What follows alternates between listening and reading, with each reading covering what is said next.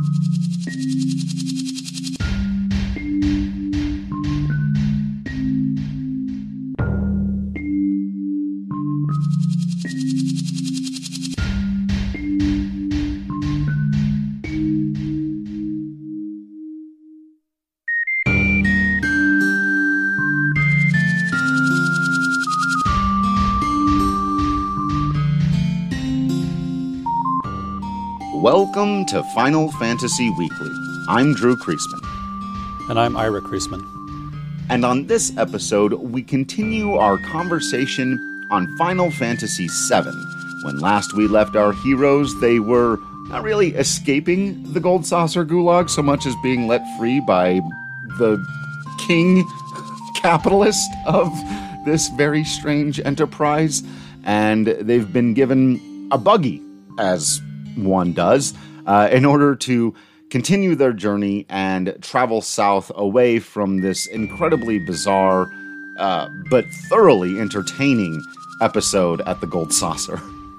Right. He pardons us by note and then gives us sort of the game directions, right? Like this is the just so the player knows what to do next. Uh, yeah, I heard Sephiroth was headed toward Gongaga, south of the river. So, you know, being heroes, in an RPG, we head toward Gongaga, south of the river. Yeah, it's definitely one of those uh, plot things from the old video games that gets smoothed out in uh, more recent times, where the, the characters do a lot less of "Hey, press triangle to run." You know. So we get to the area where Gongaga is, and on the world map, it's pretty obvious that there's this little town and also uh, a Mako reactor that's been ruined. So you, you go into the area, uh, and the first thing that happens actually is you run into the Turks. Uh, Reno and Rude are chatting, and you just sort of listen in for a minute. Uh, Rude admits that he's got a big crush on Tifa, and then Elena admits that she's got a crush on Tseng, but Tseng has a crush on that ancient, presuming uh, presumably referring to Aerith.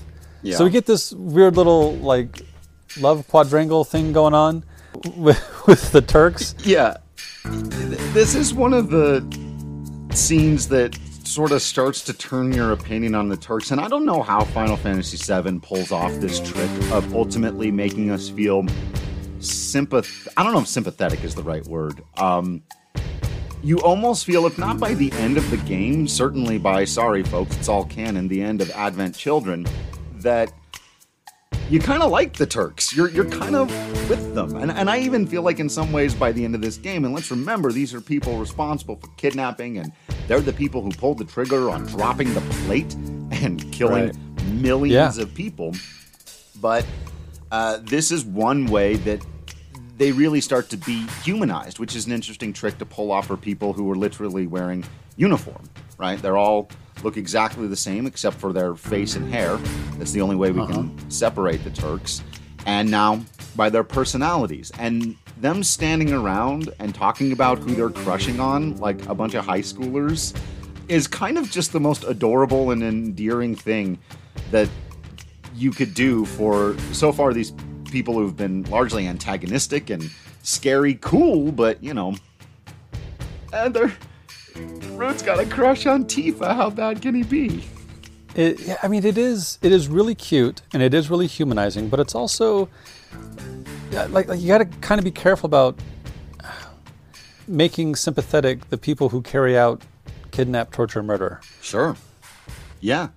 Like, like they are real people too, and we do need to recognize that and, and be aware of it, but also like if, if the story wants to make us sympathetic toward them then maybe it would be a good idea if uh, say for example in a remake they gave us some hint that maybe they weren't totally on board uh, yeah. Uh, with dropping the plate right? and, and that's why i think the remake was so good in that way because it knows we're going to like reno in some way. Like he's just got into the ethos since 1997 and so to see in the remake him really struggling with that decision um, mm-hmm. and immediately regretting it. One of my favorite scenes in the remake. Sorry, folks, we're, we're, it's unavoidable. Spoilers, spoilers. Yep. Um, yeah, it is the two of them in the meeting after it's happened with Tseng, uh, a scene we never got in the original that does what you're talking about here. It's so we're not undercutting the seriousness of what they've done. They can't just be humanized because oh we like him because he's funny.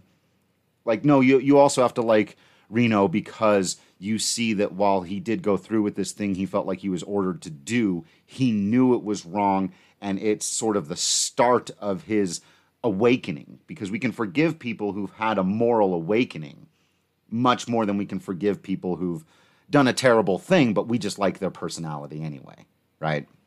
Right. And I, I think that's one of the reasons the uh, Rogue One Star Wars movie works so well. Like, they're on the good guys' side, right? They're on the side of the rebellion, but at the same time, some of these guys are doing some really awful things, Yeah. and they're doing it to topple the the emperor and fascism. But still, like, can we can we forgive that? Can we can we say that's okay? I'm, Uh, you know, that's that's a that's a tough call to make.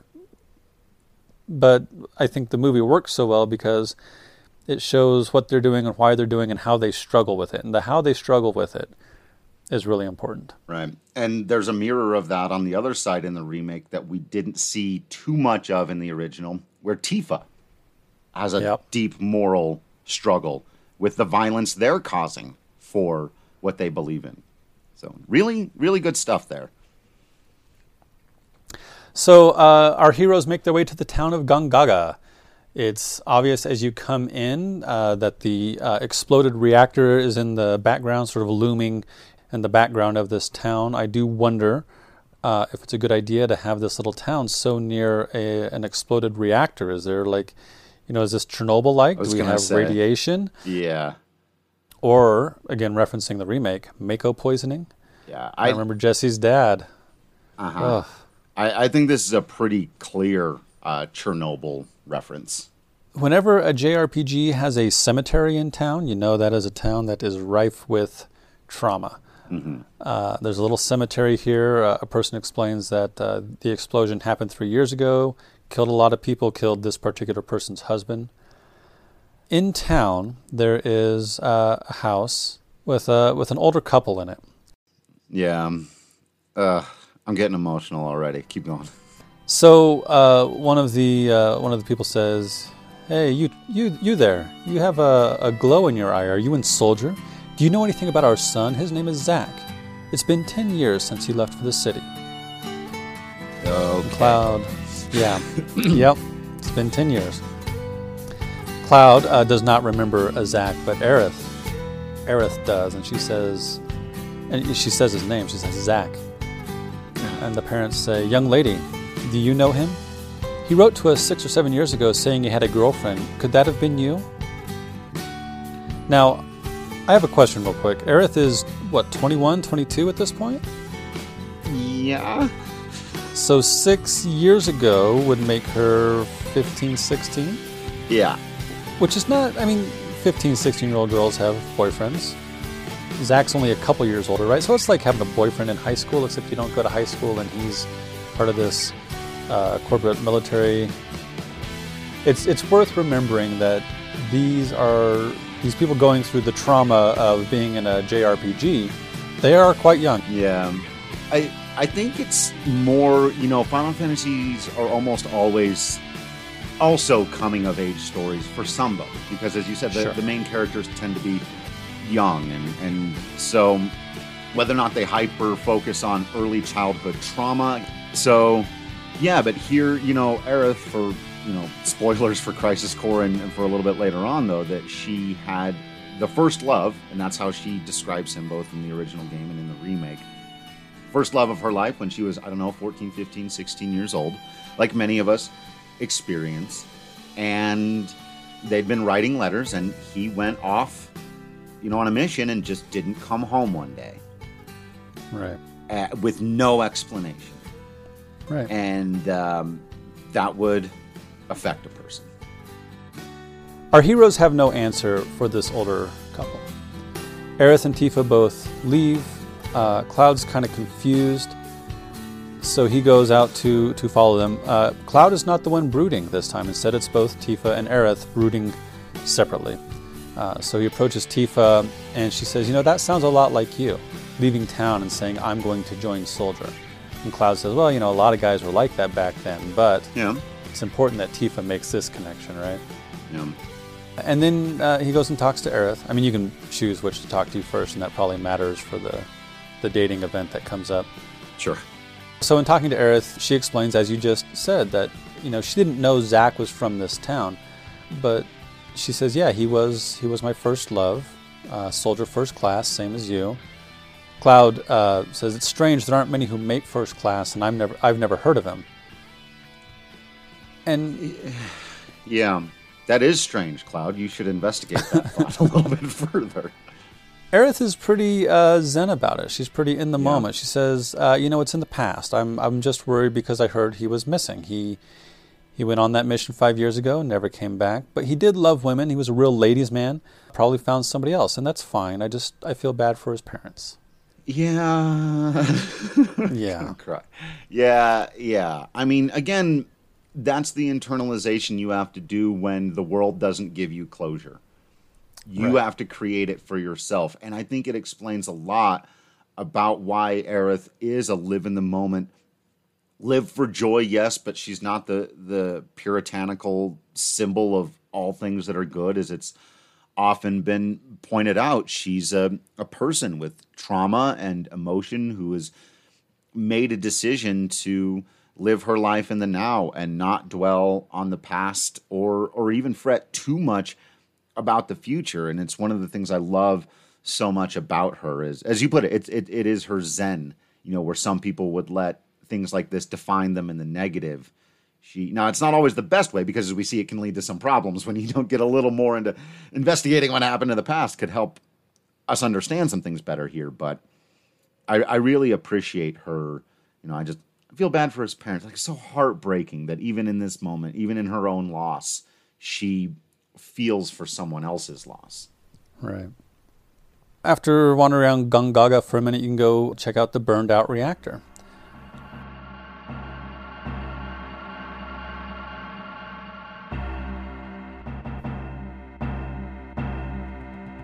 I'm going to return real quick. So you, you fight the Turks, right? Uh, it's pointed out that the Turks were here waiting for us. So somebody, they, they knew we were coming, so somebody must be informing them, right? And Cloud has a line I trust everyone here. And I have to wonder, like, really? You trust everyone? I get trusting Aerith and Tifa and Barret. You had this big adventure with them in Midgar. But Yuffie, you've kind of just met recently, and she joined you because she thinks she's awesome. And she stole your shit? And she stole your stuff. And and Cait Sith is uh, possibly an anthropomorphic cat, or possibly the uh, a machine in the shape of an anthropomorphic cat who joined you just just because he said he was going to. Yeah. Like we, we trust both of these. Like I, I get wanting to trust the people you're fighting with and, and traveling with, but I don't know. That feels a little. Yeah, I think this is a no zealot like a convert situation for Cloud and the idea of trusting or having faith in. Him. It's like he's gone from not trusting or having faith in anybody to they went through this whole experience in Midgar, and now he's left, and now he's got these close friends, and all of a sudden he's feeling safe in a way he's never felt before with these people who he feels like he can trust, and now all of a sudden he's way overly trusting because he's never had people to rely on before. And yeah, not a, as we'll find out, not a, a, a great mindset to have. Uh, there's a bit of foreboding, foreshadowing there in that statement we're checking out the reactor, uh, and a Shinra helicopter shows up. So our characters hide.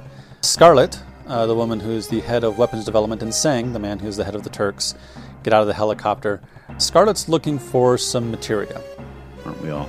Uh, and she searches around and she says, Ah, this is junky materia from a junky reactor. I'm looking for huge materia, Whatever that means.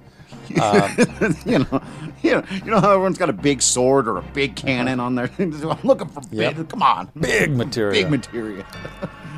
she makes the comment, "We can make the ultimate weapon if we had some. With Hojo gone, weapons development has a bigger budget. Uh, even if we make it, though, I wonder if that stupid Heidegger could even use it. And I kind of love that Scarlet and Heidegger hate each other. I do too. Uh, again like because because then whose side are you going to pick because there's nobody in that who's a good person so then you just no. get to kind of decide which one of them you hate more which can also right. be fun they're, they're both just really they're really good bad guys to hate so that's what happens at Gongaga and the burned out reactor we get the, the background with Zack. uh, uh, we get uh, some foreshadowing of, of what's coming from Shinra and, and trying to find a huge materia. Also, um, double meanings of words. We've talked about we trip up sometimes on soldier because soldier oftentimes mean small grunt, and that they've taken that to mean the most elite class of combatant that they have. Um, weapon, talking about creating weapons and great weapons. Uh, there's there's another meaning for that. There's a there's a foreboding there as well about big weapons. So uh, our heroes clamber back into their buggy and, and make their way further into the world, and uh, we shift to a sort of a reddish desert area with these uh, these rocky formations and canyons and whatnot.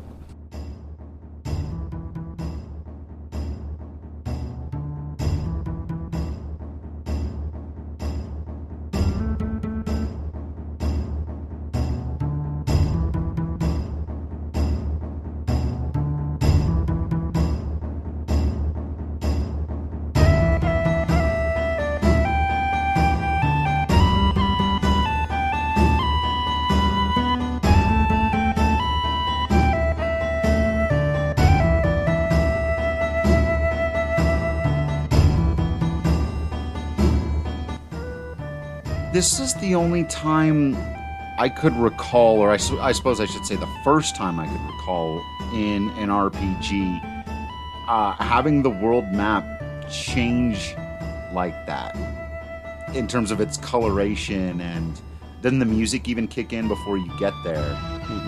Um, The lighting shifts, right? yeah, yeah, just a really cool effect that hammered home that you're you're going to a place that's different than anywhere you've visited so far in this world.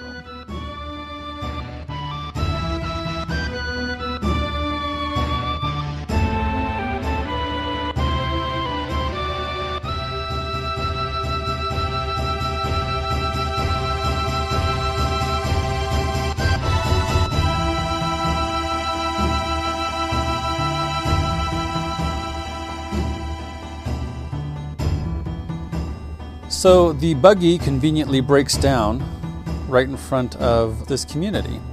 And we, we find ourselves in Cosmo Canyon. It's got that cool music that you were just describing. There's lots of ladders. It's built into like the side of a cliff, kind of like the Pueblos out here in, in western Colorado in the sou- southern area of the state and all that. It's really neat looking. And Red 13 leaps from the party and he says, I am home. It is I, Nanaki and people are thrilled to see Red or Nanaki as he names himself. And they're like, "Hey, Red's back," or they don't call him Red. They say, "Hey, Nanaki's back. Make sure you say hello to Bugenhagen," which is cool Yeah, because we're about to meet a really cool, goofy character. yeah, yeah. So Red runs off into town and he leaves the party. And he did initially say, "Hey, look, I'll go with you as far as home." So this is probably where Red's going to leave the party, right? This is it. It is explained, depending on who you talk to, uh, you get some explanation that this is where people come to uh, study planet life. And and they say, you know, the, the area, the, the town is full right now, so I can't let you in. But Red comes back and he says, hey, they helped me when I was out on the road. Please let them in. So oh, guy's like, oh, sure. I mean, if Nanaki says so. Cloud's like, who's Nanaki? Guy says, Nanaki is Nanaki, which parallels what Red said earlier. You know, I, you know, who are you? I am that which you know stands before you, which I thought was really cool. Yeah. Yeah, and and it's you know, there's this sort of visual disconnect right away with and again, remember Red 13 Nanaki is the last of his kind. He's the only one who looks like he does. So all of these these are all human beings, you know, who look like Cloud, Truth, and Aerith and they're human beings and he's running around and these are his know, kind of his family. It's it's his hometown, but nobody here looks like him. And so that's just kind of this interesting representation of well a lot really there's a lot going on there but I, I think it was it was very unexpected the first time uh, that this was you know the just just coming upon this place and it's so different than anything we've seen in final fantasy before Right. So Red explains My tribe were the protectors of those who appreciate this beautiful canyon and the planet. My brave mother fought and died here, but my cowardly father left her. I am the last of my race, so the mission I inherited from my ancestors is to protect this place. My journey ends here. So, this is probably a good time to jump into our character study of Red 13. We put it off, usually we do it when we uh, initially meet the character. We put it off because it's perhaps more interesting to do it once we get some of his background. Yeah. So, uh, you know, as we, as we have described, Red 13 is sort of this wolf cat creature, quadruped, red furred, uh, it's kind of a spiky mane. He's got the uh, Red 13 tattoo on his, I would say his bicep, but it's like a four leg, I guess. yeah. And there's some interesting, potentially problematic ethnic coding with this character. He wears a feathered headdress. He, it, now that we're in Cosmo Canyon, uh, he's got that sort of drumming music in the background. There is uh, one of the things that actually, th- there's a lot about this that doesn't bother me, but I think is is worth examining. But one of the things that does bother me is that the weapon shop here is named the Tiger Lily Arms Shop. Yeah, that's a little. Yeah. presumably in reference to the Peter Pan character of Tiger Lily. But, you know, British dudes writing about Native Americans, even, you know, fictional Native Americans on a fictional make believe island, that can be kind of problematic because it's, it's the, a person of the empire making up stories about people conquered by members of that empire. Is that a good way to put it? Yeah, you know, I've been watching a lot of something that I highly recommend to anybody who loves history and doesn't have a, a bunch of free time on their hands. There's YouTube hmm. videos called Crash Course History, and there's Crash Course Yep. World History and Crash Course US History. And one of the things that the guy, John Green, does an exceptional job of is pointing out that far too often we read history through the words and experiences of the imperialists, the people who had the most power, and we get our ideas of other cultures not through their own writings, but through the writings of Europeans. And so he tries to, I think he does a great job of correcting that a lot of times and, and looking at history through the lens of the people who lived that history, not through the lens of somebody else who discovered it and is now commenting on a culture that they're looking at from the outside. And we've discussed this before about how Final Fantasy walks a difficult line here between trying to be multicultural and literally blending world religions and cultures and ideas and theoretically races together. We've talked before about how a lot of the main characters are sort of this combination between Asian and European. It's you know, it, it's difficult to say exactly what race they would be if they existed in our world. And then we add the conversation, of course, around Barret Wallace, because then it's clear that, well, that's the first guy who's just clearly a black guy. And it's difficult when nobody on your writing staff or on your production team is a black guy to write a black character. It just is. You you run into that problem that John Green talks about. You are to some degree attempting to tell someone else's story that would arguably be better told by them and bringing with it inherent biases in your own limited prism.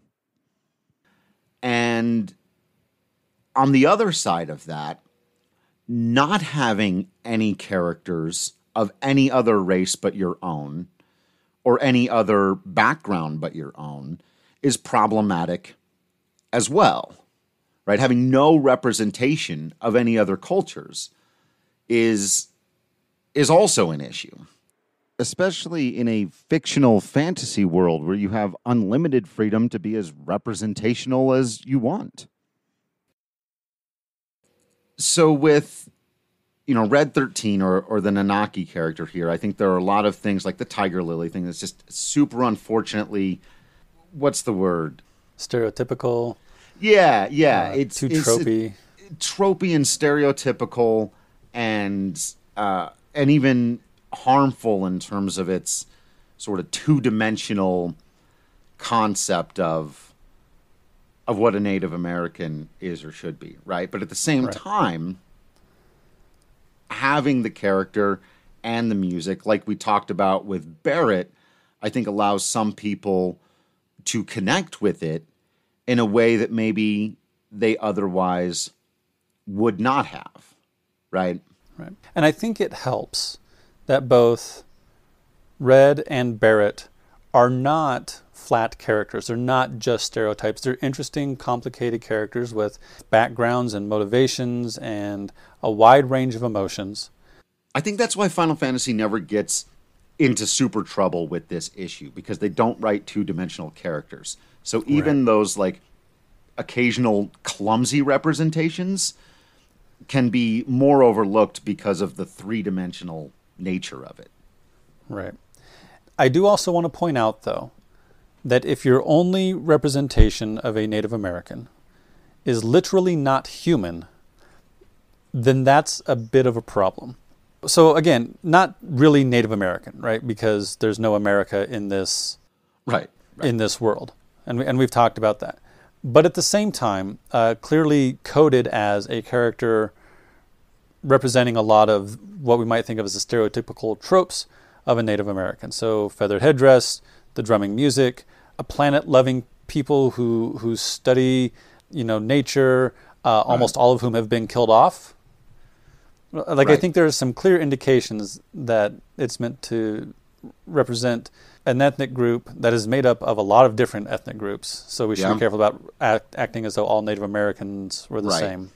That's a problem with quote unquote African culture as well. Right. Africa's a gigantic continent with it's thousands the, and thousands of cultures. Right. It's the biggest continent on the planet and there are all these different kinds of people. Right. So so that he is literally not human kind of bothers me because that gets into the noble savage, looks scary but is actually a nice person trope that can be really negative. I don't like. I think you can have characters like that and have them be interesting, but and and I like that there are non-human characters. Like one of the fun things about speculative fiction is you can have characters who are not human and have them be interesting. And I think there's a really interesting discussion to be had about the difference between non-human and inhumane. Right? You can have right. characters who are people, who are sentient, who are sapient, who are people, uh, but aren't human, and that that can be a fun dichotomy to play with because then you know are who are the real monsters? We get into The Walking Dead. Well, the real monsters aren't the zombies; those people are victims. The the real monsters are the humans who take advantage of. Right? They're the right. ones who behave inhumanely, and I right. love that but again, being the only representative and having him literally not be human is, again, it helps that he's a, a fully fleshed out character. Right. But uh, the answer to this problem, I think, is already seen in another culture that that struggles with the exact issue that you're getting at here. And Final Fantasy did it in the remake of of Seven, and that's with the the trans community or the LGBTQ community, whichever, but particularly even with I think, the trans community because I was watching a, a documentary recently. Again, another thing I highly recommend. It's on Netflix called Disclosure. And uh, this one woman, trans woman, was speaking about how these clumsy representations are worse when it's the only one, right? It's it's that Red 13 is the only main character in the history of Final Fantasy, at least up to this point. Uh, I'd have to, you know, but who who is supposed to be sort of representative of this culture, right? And for it to then also be not human, to be so over the top about all of the nature stuff is more problematic because there are no other people in the story who are also representing that culture. It was the same problem with Barret being literally the only black guy in Gaia in the first game. Well, now in the remake, there's people of color all over Midgar, as well there should be. And hopefully, when we get to Cosmo Canyon, there will be plenty of human being characters who are also representing the culture and doing so in a three dimensional well, uh, way, and, and in doing so well. Uh, the same way Andrea Rhodea, you know, was put into the remake. We see all the time. It's not that trans people, in fact, trans people are disproportionately victims of violence. But that doesn't mean that the only time you have a trans person in your movie or your game, you have to kill them. Right. Or make them a victim or make people hate them. Any of that. Andrea Right. Rhodea is just awesome and he's just there and he's just dope. Right. and and, that's it. nobody hates him. And like everybody seems to love this dude, right?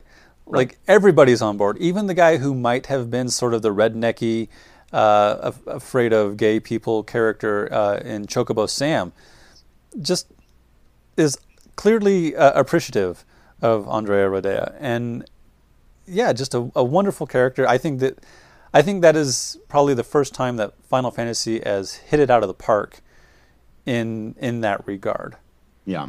Because like you said, not the victim of violence, everybody loves him, just just a really cool character. So yeah, I, I think to you know the that woman's point from before, if you have more representations like that, then those occasional ones where it's not quite on the money or the the native character is not human or the trans character does get killed because we do need to learn some of those lessons too. It's not so bad. There just needs to be more of it. And so for me, that's Right. the answer for you know Cosmo Canyon in the remake and, and hopefully throughout the world we just see more people representing that culture. Absolutely.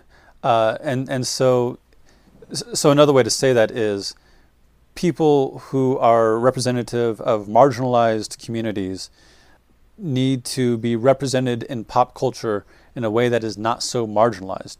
Uh, Yeah. Just all, so that they can fill a variety of roles instead of just the stereotypical role. Exactly. And I want to get in, so- since you brought up trans characters, I want to talk about Quina Quen. So Quina is from Final Fantasy IX, is a non-binary character. Like the whole race, I guess, is there, there's no male and female. And so, again, this is a, a non-human character. So you can have, you know, your non-binary representation, but again, it's like one of the few non. Actually, that game is filled with non-human characters, and so is the party. So I shouldn't say it quite like that. Yeah. But still, it, I would have almost. Pref- I I think I would have preferred it had we had a non-binary character who was human. But like you just said, they the the franchise as a whole continues to make that effort, which helps. And Queen is just a fun character, so that helps. Right. And I want to get back into it with uh, Barret a bit because, like we said, he, in the original game that we're talking about now, he is the only black character, except maybe also Reno, though that was unclear to me at the time, in the whole world. And I, we, we sort of talked about he's the stereotypical angry black guy in a lot of ways, and that can be kind of problematic. But at the same time, like we drew the parallel with Mr. T, who in the 80s was like the black character I knew about. But Right. also, like that that's who he was. Like he wasn't a character, he was a person. I don't want to make it I, I, I feel like I made it seem at the time like I thought that Mr. T was a negative stereotype. And he wasn't. He was an incredibly thoughtful person. And there's this uh, interview that he did with David Letterman. Back, which Rocky movie was he in? Know. Rocky Two or Rocky Three. I don't know. He was in one of the Rocky movies, and he was doing, you know, was doing the promotional tour. And Mr. T's, or, or excuse me, David Letterman singing his praises, saying, "Man, you were a really scary dude in that movie." And I kind of, David Letterman makes me really uncomfortable in that interview because he's trying to crack jokes and, and make this kind of fun, and Mr. T is being very sober about the whole thing. Yeah. So Letterman asks, you know, Mr. T, is that your real name? And he says, if jo- Pope John Paul II came on your show, would you ask him if that's his real name? Hmm. Which is fantastic. And he Yeah. explains, I changed my name because I wasn't given respect before. People have a tendency to call a man boy. So I changed my name so the first word out of people's mouths was Mr. because it's a sign of respect. Which I mean, he, this is he he made the, that decision on purpose. He made a very purposeful, conscious choice to insist on being respected because black men were often not respected. He also described the, the stuff he wears. Right, he Mr. T was big into the gold chains and the feathered earrings and the mohawk, and he explained that he is a descendant of the Mandingo warriors which was a tribe in Africa, and they wore feathered earrings, diamonds, gold, and and the chains are gold because they are symbolic, he says, of his struggle. His ancestors, brought to the United States of America, were shackled by their wrists, their necks, their ankles. And he turned those shackles into gold, and it makes some people uncomfortable, but that's the point. So, Damn. so Mr. T is, you know, I, I don't want to, I don't want to talk about him as though he is a negative stereotype. He is also a complicated, fully realized human being with a with a backstory and with motivations, and and so, on the one hand, if the only black person you know of is Mr. T, and you therefore model your only black character after him, that's potentially problematic. At the same time, Mr. T himself is not problematic, and Barret being a, a, a, fully realized character with an awesome voice actor who you actually got to uh, help interview on a whole different podcast than our own. That, I think, helps.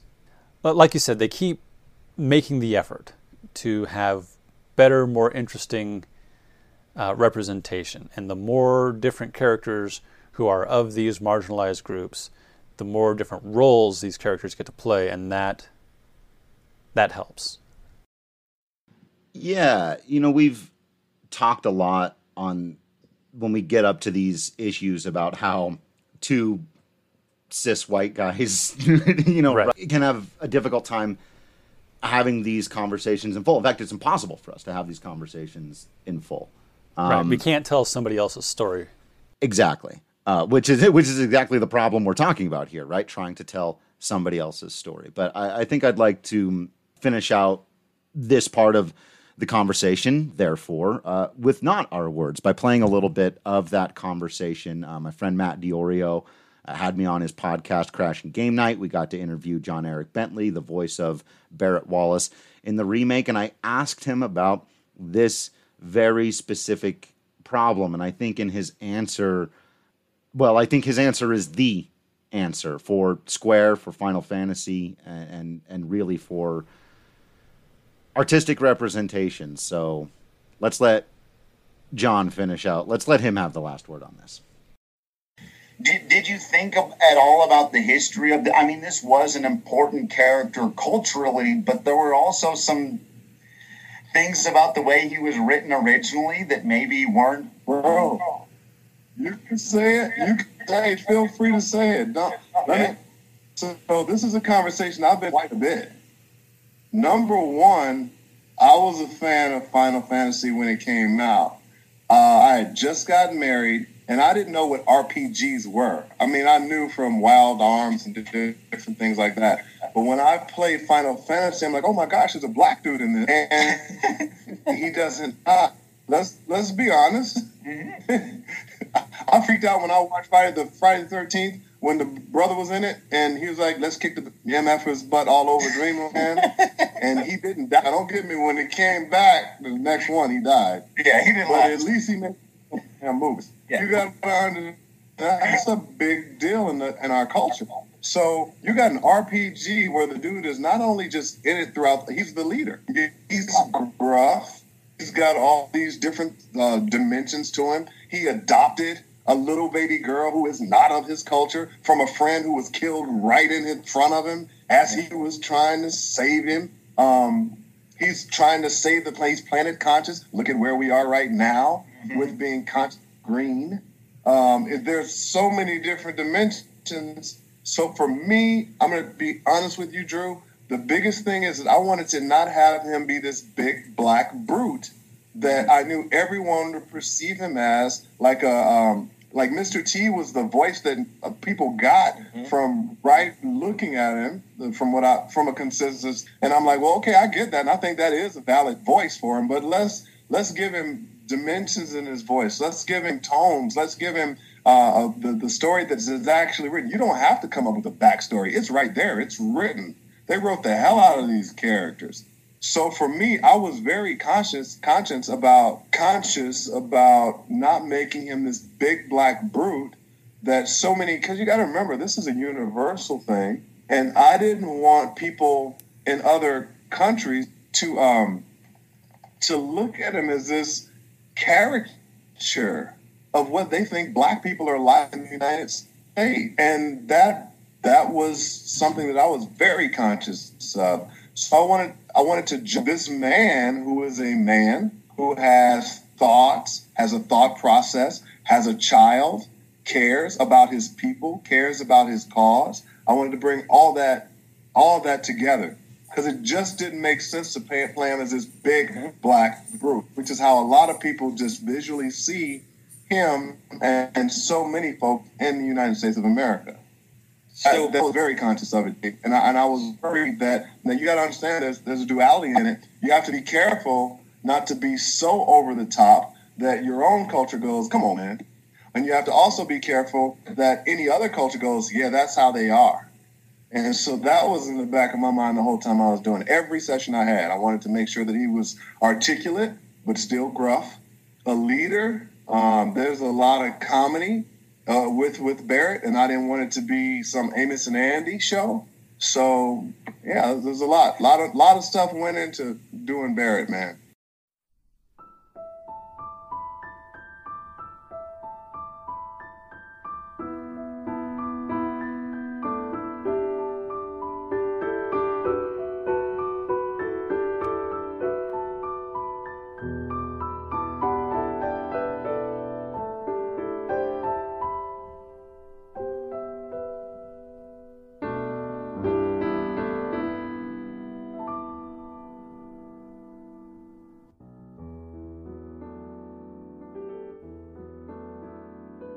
So, Red lets you into town, and he wants to introduce you to his grandfather.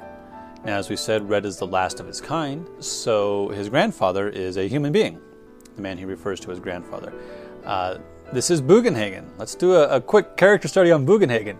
He's an old dude. He knows a lot of things. He's, he's the sage of this world, right? He's the sage of this story who's going to impart upon us uh, some wisdom. Uh, he's going to do it in a really cool way. He also doesn't seem to have legs and he can float. Or maybe yeah. he's yeah, sitting. You, there's a limited number of questions you can ask of a guy named Bugenhagen. Bugen- yeah, I think he's meant to be sitting on a ball and the ball floats. But my yeah, other question is some kind is, of like wheelchair of magic. Right, right. Maybe it's a Charles Xavier chair like from the 80s cartoons. So he lives he lives in this observatory, which is this tower on the top of one of the, the rocky protrusions here in Cosmo Canyon, uh, and there's a, a telescope on top and it's a very vertical living space, and there are ladders all over the place. What I want to know is why are there ladders in your house if you can float? Whoa. I, probably for the visitors, right? Other people want to use the telescope. Presumably. He doesn't expect everyone to float. right. He's being aware of other people. So Red explains that this is his grandfather Bugen, and uh, he's incredible, and he knows everything. And, and Bugen thanks you for looking after Nanaki, uh, explains that Nanaki is still a child. Red says, Grandfather, please stop. I am 48. And Bugenhagen says, No, no. His people are incredibly long lived. 48's like 15, maybe 16 years old in human reckoning. I loved that reveal. I don't know if that's a thing. Like, I don't I don't know if people cared about that, but for me, because he speaks in this elevated language and he almost talks mm-hmm. down to the party the whole mm-hmm. time. And I feel again in the remake, like when he's immediately talking trash to Barret, like yeah, like yeah, he, he, almost talks down to I'm the more spiritual being, and you people don't understand what I understand. And then you figure out he's a teenager. He's just right. a kid like the rest of you. I loved that.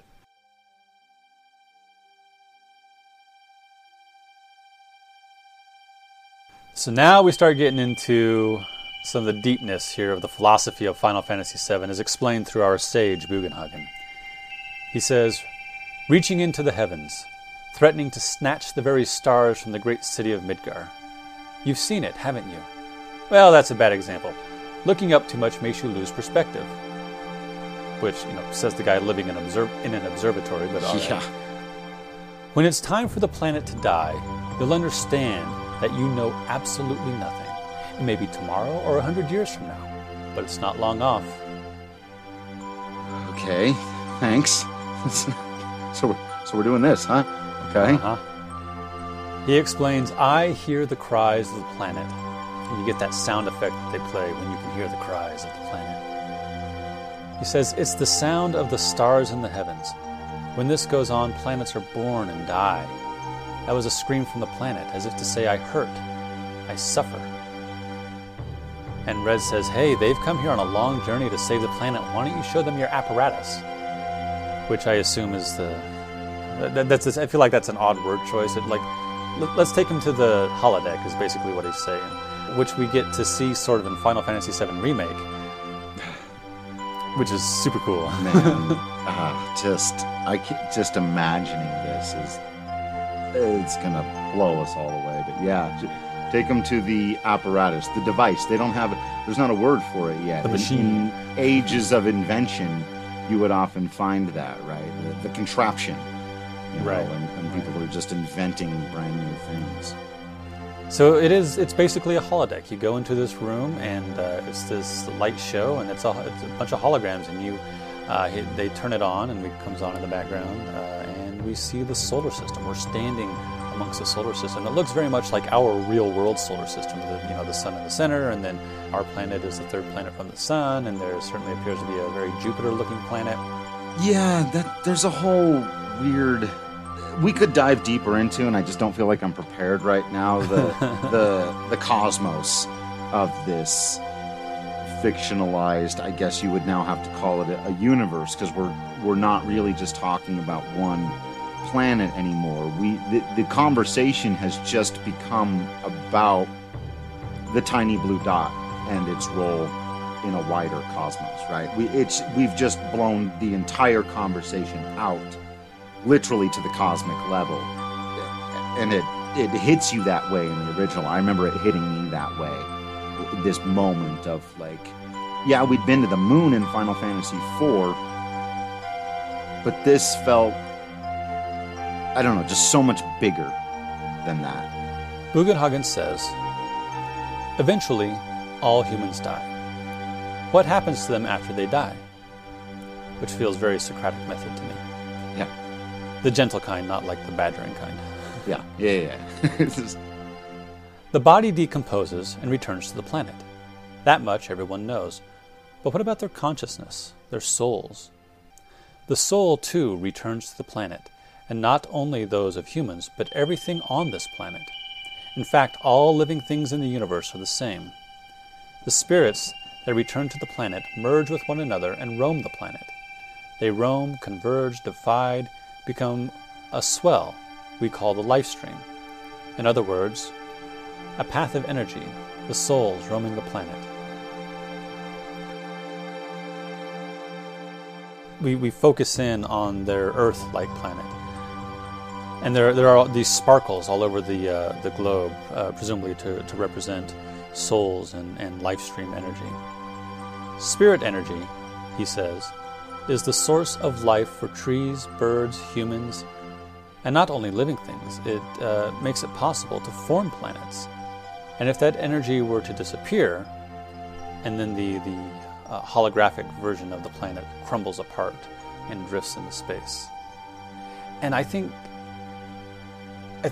I, I like this because it, uh, it parallels some real world religions uh, when we start talking about you know, Hinduism uh, and and the soul yeah. sort of returning to the, uh, the, the larger energy of of the world. Uh, it, it's also interesting to me that it this is strongly parallels the the film Spirits Within, right? Like a lot of Spirits Within is this philosophy of Final Fantasy VII, and when the general uh, says, "So if I fire a gun into the ground, am I harming the planet?" It's like, yeah, yeah. Way to deliberately miss the point, I guess. Right. Um, like imagine making that comment uh, about Buddhism and uh, a belief of all things belonging to the same, all living things belonging to the same energy force. That there's really no separation between those things, and it's an it's an interesting and and non-exclusionary, I would add, uh, view of the world. There's nothing about that concept that has to get in the way of several other belief systems that you could put on top of it. So I've always found that kind of spirituality to be very intriguing, very interesting. The notion that there is some sort of energy force, if you want to call it a soul or or you know, but but that the souls of all of the living things aren't individual things that they're basically the i think the best analogy i've heard from it is like droplets of water in the ocean.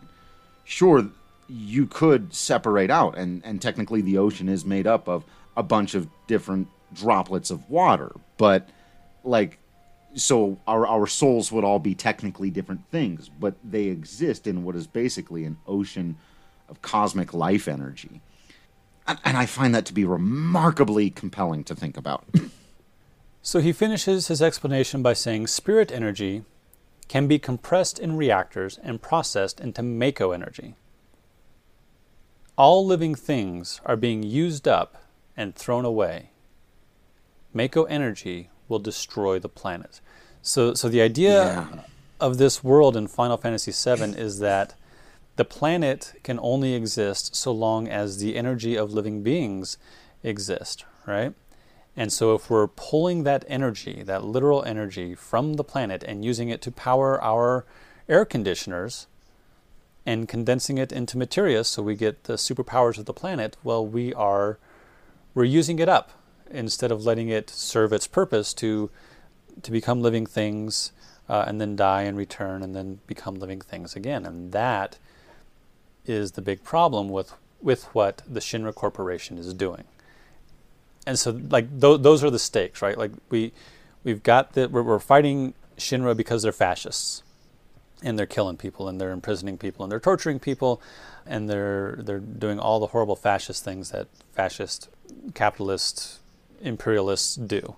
But also, we're fighting Sephiroth because he's trying to take over the planet because he believes that he alone can fix everything and, and he alone deserves uh, to be the king of the world. But those two things aside, like the very existential crisis of Final Fantasy VII is that if we continue the way we are, nobody's goals, not Shinra's, not Sephiroth's, not anybody who lives on this planet, will matter because all life will be extinguished. We right. have to fix this first. We have to deal with the White Walkers first. We have to deal with climate change first. We have to we have to deal with the virus, COVID-19 first because if we don't, it doesn't matter what any of our other goals are. We will all be dead. Right and it is our own hyperconsumption that is killing us. I mean, we literally pull the long dead bodies of long dead living creatures out of the ground in the form of oil and use it to power our modern conveniences and pollute the only planet we know for sure we can live on. This isn't hypothetical the the, writers of Final Fantasy VII aren't suggesting, man, wouldn't it be horrible if this was the case? They're telling you straight up, like, yeah, we got a lot of problems and there's a lot of stuff you still got to go out there and do. And, and this game is about life and love and loss and friendship and all those other things.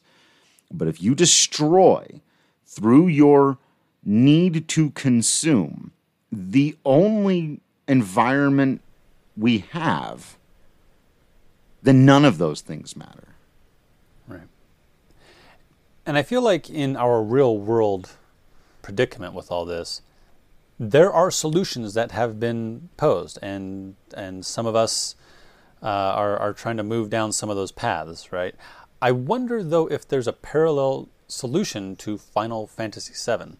Like, it, have you seen anywhere in in the story or the game where um, like you know, taking care of Sephiroth is is one thing, but that doesn't solve the uh, the economic uh, or energy crisis of this planet. Is there a you know Paris Climate Accord? right. I mean, other Fantasy than VII? overthrowing Shinra, I, I don't know. We'll have to keep our eyes out if there's if someone prescribes uh, an ideology, uh, perhaps in Wutai maybe, but um, or, or, or even you know here in Cosmo Canyon, the idea and and it can be overly simplified. And like you said, there's a a real world capital P problematic tendency to romanticize like oh Native Americans were so much more in touch with nature and, and lived sort of this more fulfilled life and they didn't have any of the technologies. Like, you know what? The Amish still exist. The Native American people still exist. If we wanted to live that way, we'd live that way. Stop romanticizing it and saying, "Oh, we've be, we've become we've done this on purpose." We, you know, right? Like, right. And and if we wanted to be less consumer and and more in touch with nature, we'd make a conscious effort to go out and do it. There's there's nothing stopping you from doing that. right. Um, you know, other than societal pressures to live, I, I suppose what people would see as a quote unquote normal existence. But right, and uh, you know, I I love my house. I don't want to give up my house. I like. Yeah. I like playing video games, right? We're here talking about a video game, right? A, a product of modern modern convenience, right? It seems like there's a way to do all of that, but also not to the excess that we have gone to. Right. And and I I think really that you know these games it's oftentimes about balance and you know that's what Star Wars is about and they draw on that same ethos too, right? Of uh, of the balance. Like Cid Highwind who will eventually meet. Like his we're supposed to root for his goals of technological advancement.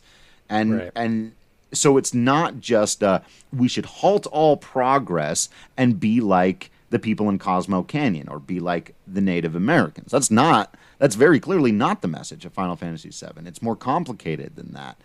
So yeah, and and maybe that therein lies the answer is to let life's you know complications play out and just try to earnestly approach them. So our heroes, uh, after getting this explanation, are sitting around a campfire. You can talk to everybody. Barrett will explain that Cosmo Canyon is where Avalanche was born, the, the movement to fight Shinra. He promised his guys that someday, uh, when we save the planet from Shinra, we'd all go to Cosmo Canyon and celebrate. It's uh, nice that there's a, a Cosmo Canyon drink at the Seventh Heaven in the remake. Yeah, yeah. Uh, he does wonder is it right to go on without them? Will they ever forgive me? Whatever it takes to pl- save the planet, I'm going to do it. Avalanche is born again. Yeah. Tifa says, uh, bonfires are funny, aren't they? They make you remember all sorts of things. Remember. Hmm. Memories. Yeah. She says, You know, Cloud, five years ago? No, forget it. I'm afraid to ask. And, and Cloud will press her on it. And she says, It feels like you're going far away. You really are you, right? What kind of question is that?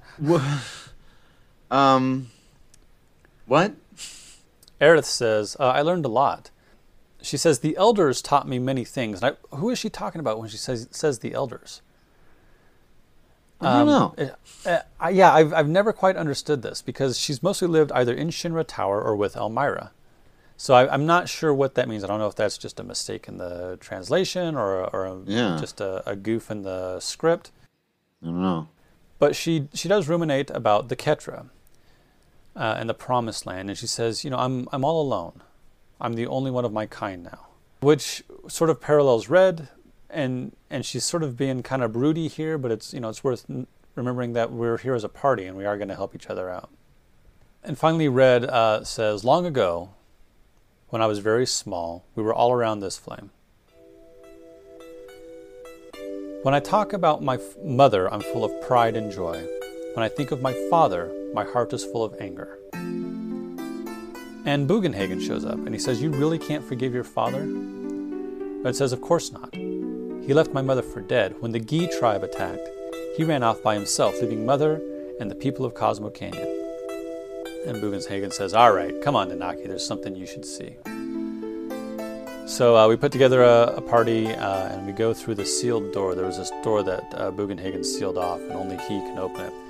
And he takes you down into this cave. And he says, Everyone here in this cave is a ghost of the Gi tribe.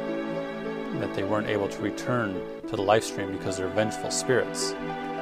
And so you go, you go back through this cave and you fight through all these monsters. Uh, and he, and eventually you get all the way to the back. And he says, as you can see, it's very narrow here. A warrior went through this cave all alone, fighting the warriors of the Gi tribe one after another. And, and we get this really cool remix of the, uh, the Cosmo, it's the Great Warrior remix of the Cosmo Canyon theme.